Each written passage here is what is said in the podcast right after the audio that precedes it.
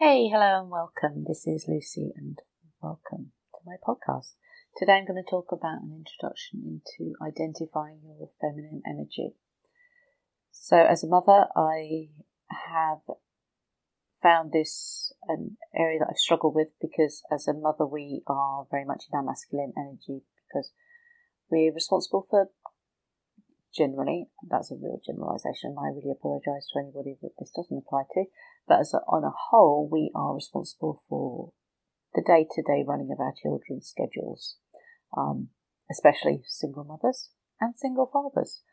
So, what that means is that we are very much in the doing and the scheduling and making stuff happen. And that's a very kind of masculine thing to do. And that can cause us to feel overwhelmed, stressed, over responsible. I, I felt all of these and just felt not myself and just quite sad and disillusioned on times uh, with being a parent, actually. Just, you know, I've lost myself in the doing and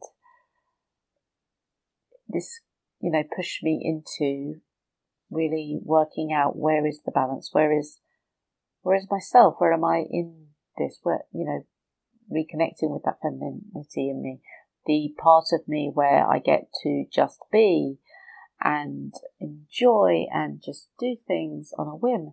You know, those things are really difficult when you have a child or children to do that. You know, you can't just necessarily at the drop of a hat decide that you can, you know, jump on a plane and fly across the other side of the world. Um, you know, even just, you know, get in the car, grab your keys, your money, and head out for a coffee, go to the cinema, meet friends. You know, there has to be some scheduling, there has to be some organisation, and generally that has to come from yourself. But what there is, is there are times when we do have that opportunity to connect with ourselves and quite often these are organized periods of time where, you know, we've scheduled the time. And what I found that I used to do a lot of the time is if I had that time, I would schedule something to do. And then when it came to the time of actually doing it, I didn't want to do it. It wasn't, you know, I wasn't feeling that connection with it, but I did it anyway. And then I would be disappointed with how I'd spent that time. And what I've been learning about connecting with uh, my feminine energy is actually quite often it's that spontaneous spark, it's that thing that you want to do in the moment.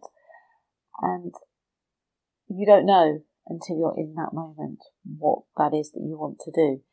And we are taught so much to think about things and plan, and, and it just becomes very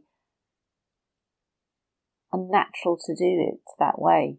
You know, there are there are these women that we know that are purely in their feminine and their flow and they just float from things. And I really, really respect those and, you know, actually admire them in a way that they are able to just be in that complete feminine energy.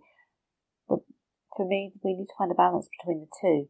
So now what I'm doing is when I have these downtimes, these moments of having space for myself to plan the time but not the activity. Now I've recently delved deeply into human design. What I found, which I will talk about in other episodes, but what I found is that naturally I should be listening to what we would call my gut instinct. You know, that's what it gets labelled at. And actually only about a third of the population have this, I believe. About a third. Whereas other people have different ways to follow their instinct. So that kind of, if you don't resonate with gut instinct, then that's probably because that's not something that's natural to yourself. So what I do now is if I have this time for myself is I step back and look, what is it that I really want to do with this time? And what we need to do is catch the first thought because anything that kind of follows that first thought quite often is the mind deciding what you should do what you should do, not what we naturally feel drawn to do. So I'm retraining my my body to respond to spaces in time and what it is that it wants to do. So, for example, last night I had some time to myself and there was a um, mastermind running. And in my head, I was like, that time is going to be used for the mastermind and I should be there and I should be really present. But it was a should. I should, I should, I should. And I really, really didn't. When it came to the moment and I stopped and I thought, what is it that I want to do with this time? Do I want to be the mastermind? Yes, I do want to listen to mastermind. But what I really want to do is I want to make some candles, which is something that I used to do probably sort of six, seven, no, maybe even eight or nine years ago. So I thought, well, you know, I'm going, I'm going to connect the two. While I'm listening to the mastermind, I'm going to make some candles.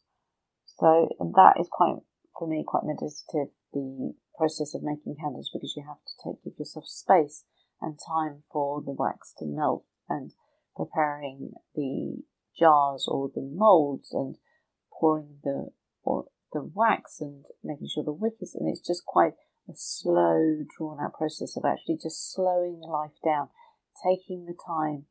And while I was doing that, I was listening to the mastermind. And when that had finished, I actually felt fulfilled and like I'd had time for me. Whereas if I had just gone maybe and sat on the sofa and fought against that feeling, I would have resented been listening to the the mastermind and then been okay. And now I want to make candles, and then by then that that may have passed, but in my head it was like we do the mastermind and then we do make the candles because that's you know the mastermind I was supposed to be present and there was a meditation and I should have been taking should have been taking part in it, but it just didn't feel like that's what I wanted to do. So I really deeply connected and acknowledged what I wanted to do with that space and the end result was feeling very, very fulfilled. So my question to you is do you stop and listen to what your body wants, not what your head wants ever in the, your day in a weekly time? What do you know what that sounds like? Or are you ruled by your head? Hands up. I spend a lot of time ruled by my head and I'm taking back the balance of power. My head is important, but so is what my body wants, what my soul wants and desires. So I would implore you today to just take a few moments and sit down and listen or stand and think, what is it that I want to do right now? And just listen to what comes up, not from your head, but from your soul. And that's all for today. I thank you for listening and I hope to see you again soon. Goodbye.